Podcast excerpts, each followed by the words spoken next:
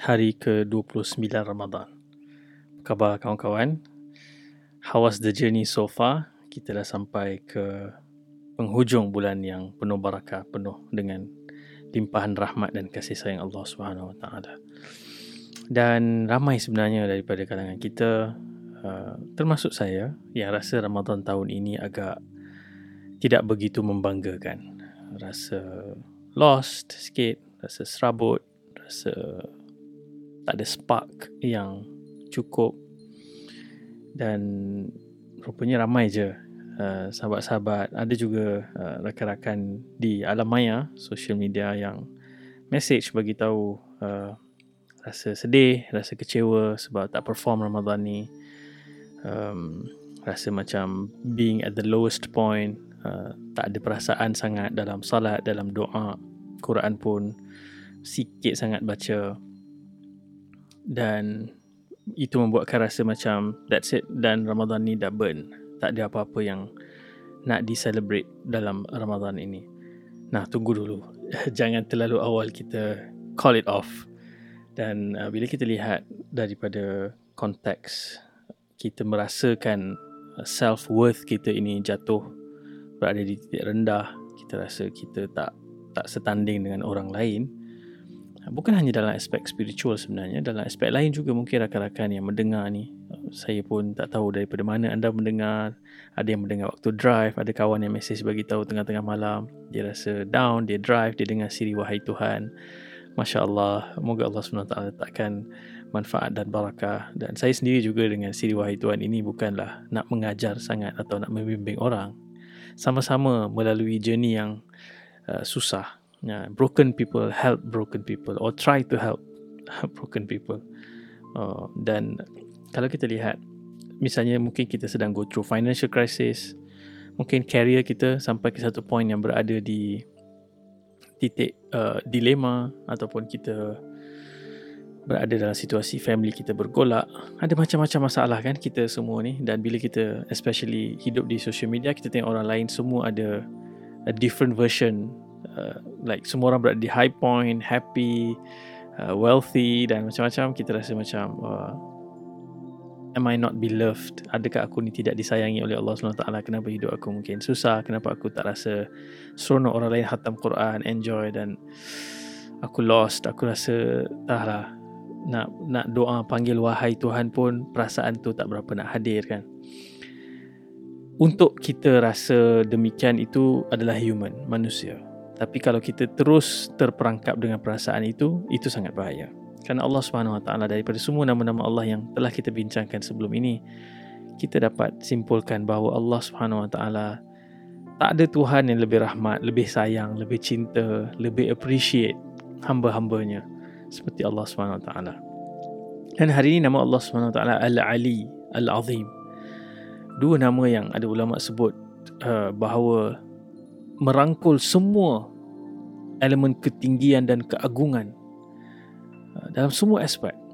Jadi kita ni hamba yang kecil, yang rendah ini bila kita submit, menyerahkan sepenuh jiwa dan raga kepada Allah Subhanahu Wa Taala Al-Ali Al-Azim sebenarnya dia ada kesan yang sangat mendalam untuk memberikan semula kita semangat dan uh, kekuatan sebab kebanyakan kegelisahan kerisauan kita kerunsingan kita especially dalam aspek spiritual dan juga material ataupun kejayaan dalam hidup. Mungkin kerjaya kita kita rasa kecil, kita banding orang lain oh successful, ada macam-macam uh, pencapaian, award dan sebagainya ataupun ada orang yang uh, nampak sangat uh, terkenal, sangat sangat besar uh, manfaat yang disebarkan dalam masyarakat misalnya kita rasa kecil tapi itu sebenarnya semua standard yang diletakkan oleh manusia. So bila kita cuba nak fit dengan standards yang dicipta dan diagungkan oleh manusia, most of the time kita akan rasa down. Kita akan rasa being at the lowest point. Sebab tak semua kita design dengan template yang sama. Allah SWT memberikan laluan setiap daripada kita ni berbeza-beza. Kejayaannya berbeza, fulfillment, rasa puas, rasa achievement tu berbeza. Sebab tu kalau kita lihat Allah Al-Ali Al-Azim ketika Allah mengajarkan kita pelbagai uh, arahan dan suruhan dan ajaran dalam Islam ini Allah kata la yukallifullahu nafsan illa wus'aha tidak ada satu jiwa pun tidak ada satu manusia pun apa yang ditetapkan ke atas dirinya itu melangkaui kemampuan dia Selalu kita selalu baca ayat tu waktu kita cerita tentang ujian. Betul, satu sudut betul. Allah takkan uji kita lebih daripada kemampuan kita untuk handle. Tapi Allah juga tak tetapkan semua syariat ini.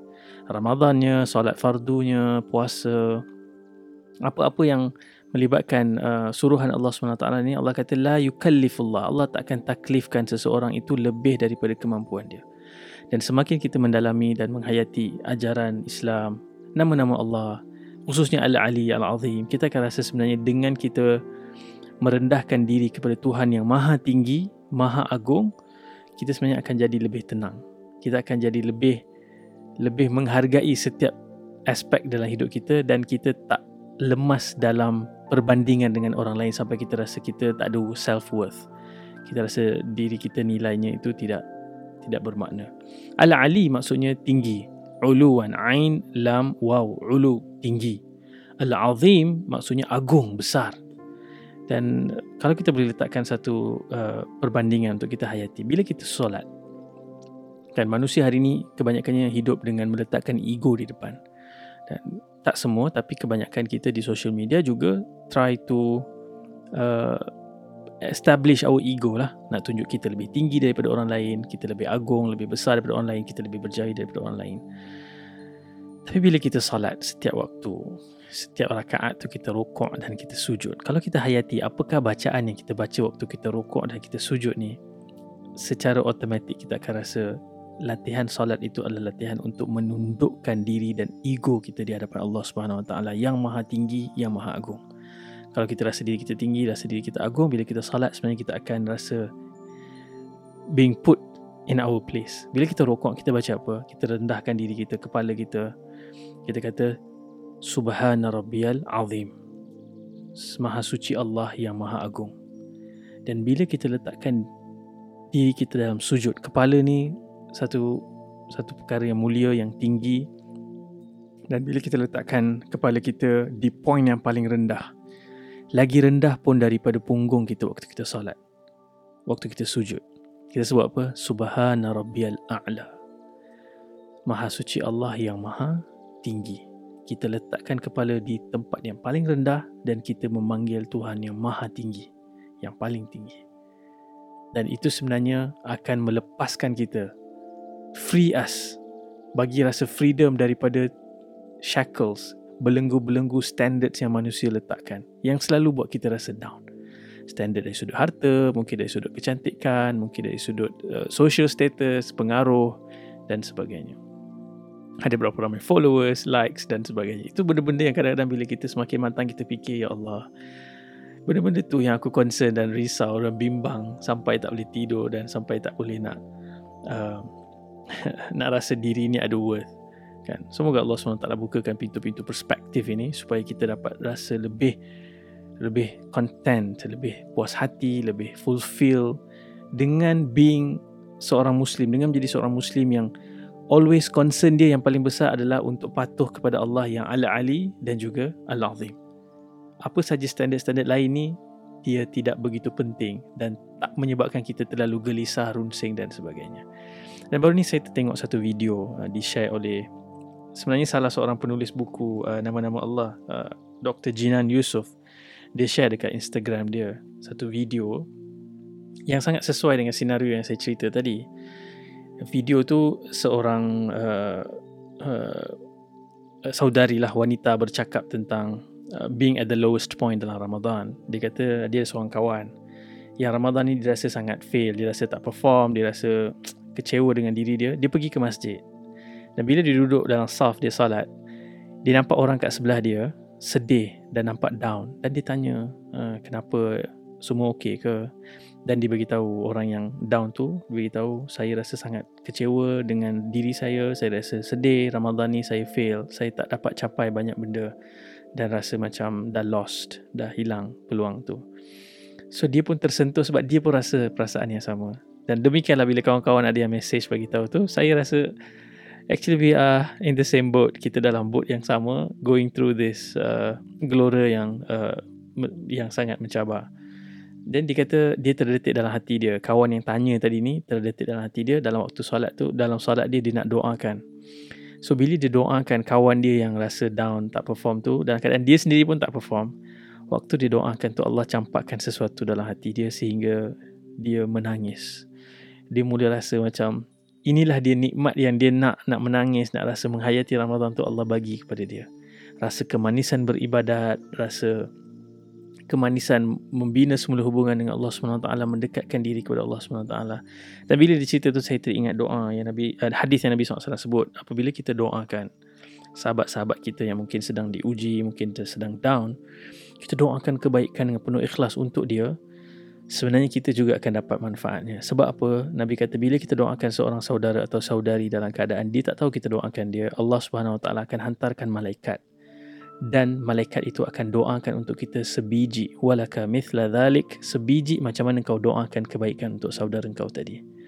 Dan orang yang tadi doakan tu dia menyebabkan dia rasa rasa being touched dan dia dapat menangis dan menghayati uh, perasaan dapat connect balik dengan Allah SWT. Jadi salah satu cara yang kita boleh buat yang pertama ialah walaupun kita rasa down, kita rasa tak perform, kita doakan juga orang-orang lain yang berada dalam situasi yang sama. Moga-moga dengan itu hati kita tersentuh dan kita boleh kita boleh cari spark untuk bangkit semula, untuk mendapatkan kekuatan balik. Dan sebenarnya Ramadan belum berakhir pun, ada lagi satu dua hari yang berbaki ni. So jangan jangan call it off. Ada lagi peluang. Boleh jadi mungkin tak sempat kita nak kejar Quran, tak sempat kita nak cover balik solat-solat yang yang mungkin culas. Mungkin Ramadan pun puasa tapi mata, telinga, lidah tak berpuasa. Semua yang buruk-buruk yang kita dah ter, terbuat tu dah lakukan tu boleh jadi hanya dengan satu doa, satu ungkapan Allah Subhanahu Wa Taala boleh padamkan semua keburukan itu dan gantikan dengan ajar pahala yang besar Sebagaimana Allah sebut dalam surah At-Talaq, surah yang ke-65 ayat ke-5 Allah kata apa? Dzalika amrullahi anzalahu ilaikum. Demikian peraturan hukum-hukum Allah yang Allah turunkan kepada kamu. Wa may yattaqillaha yukaffir anhu sayyi'atih. Siapa yang ada rasa perasaan hadir dalam diri dia, rasa bertuhan, rasa concern, rasa bimbang dengan akhirat dia. Allah kata itu takwa tu. Ramadan ni kita puasa kan, kita tak tipu pun walaupun orang tak nampak, kita tak makan, tak minum. Itu takwa. Wa may yattaqillaha yukaffir anhu sayyi'atihi. Siapa yang ada rasa takwa itu Allah akan padamkan, hapuskan kesalahan-kesalahan dia dan bukan hanya itu. Allah kata wa yu'zim lahu ajra dan Allah akan agungkan, besarkan pahala dan ganjaran untuk dia. Moga-moga Allah SWT tuliskan nama kita semua daripada kalangan orang-orang yang mendapat kelebihan ini. Sebab tu ingat, selagi belum nampak anak bulan Syawal, selagi itu kita tidak berhenti mencuba. Selagi itu tidak kita putus asa. Kita terus memanggil wahai Tuhan Al-Ali, wahai Tuhan yang maha tinggi, maha agung. Bantulah aku, berikanlah aku sesuatu daripada Ramadan ini. Berikanlah aku. Jadikanlah doa aku ini doa yang membawa perubahan dalam hidup aku. Sebab it's not about how you start Ramadan. Bukan soal bagaimana kita mulakan Ramadan hari itu. It's about how we end this Ramadan. Bagaimana kita akhiri Ramadan ini kita nak end strongly. Dan kalau boleh tinggalkan satu pesan, sebenarnya pesan ini daripada Allah SWT dalam surah Al-Fajr. Ayat ke-27 sampai ayat ke-34. Ayat ni cukup meruntun hati, cukup rasa being invited. Allah kata apa? Ya ayyatuhan nafsul mutmainnah. Wahai jiwa yang tenang. Dan ada juga yang menafsirkan jiwa mutmainnah ni jiwa yang ada concern tentang akhirat. Dia dia hirau tentang akhirat, dia khawatir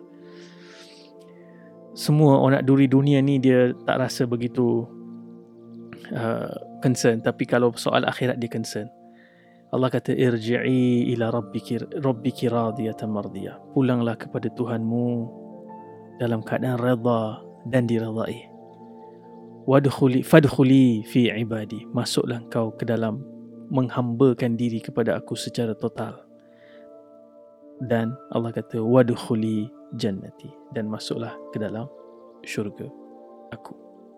Allah maja'alna minhum. Moga Allah jadikan kita semua dalam kalangan orang yang akan masuk ke dalam syurga Allah SWT dan kekal di dalamnya bersama para nabi, orang-orang saleh dan ahli keluarga kita semua dan rakan-rakan kita semua insya-Allah. Sekian. Assalamualaikum warahmatullahi wabarakatuh.